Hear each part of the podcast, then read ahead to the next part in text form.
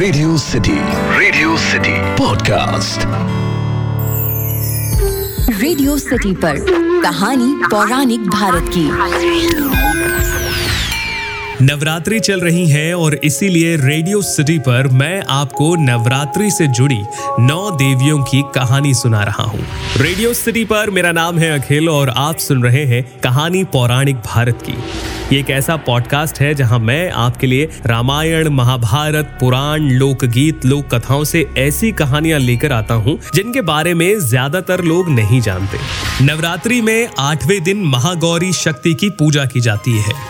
नाम से ही स्पष्ट है कि इनका रूप पूर्णतः गौर वर्ण का है। इनकी उपमा शंख, चंद्र और कुंद के फूल से की गई। अष्टवर्षा भवेद गौरी, यानी इनकी आयु आठ साल की मानी गई है। इनके सभी आभूषण और वस्त्र सफ़ेद हैं, इसीलिए उन्हें श्वेतांबर धरा भी कहा गया। चार भुजाएँ हैं और वाहन वृषभ है माँ का, इसीलिए वृषारुणा भी कहलाई गई। इनका ऊपर वाला दाहिना हाथ अभय मुद्रा में और नीचे वाला हाथ त्रिशूल धारण किए हुए है। ऊपर वाले बाएँ हाथ में डमरू और नीचे वाले हाथ में वर मुद्रा है। और माँ गौरी की कहानी कुछ इस तरह से है। इनकी पूरी मुद्रा शांत है। पति के रूप में शिव को प्राप्त करने के लिए महागौरी ने कठिन तपस्या की। इसी वजह से इनका शरीर काला पड़ गया।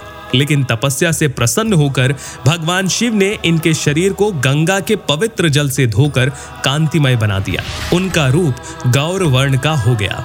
इसीलिए ये महागौरी कहलाई। मान्यता है कि महागौरी की पूजा से पूर्व जन्म के पाप भी नष्ट हो जाते हैं। तो ये कहानी थी नवरात्रि के आठवें दिन पूजे जाने वाली माँ गौरी की। फ़िलहाल के लिए इतना ही। आपको आज की कहानी कैसी लगी मुझे ज़रूर बताइए।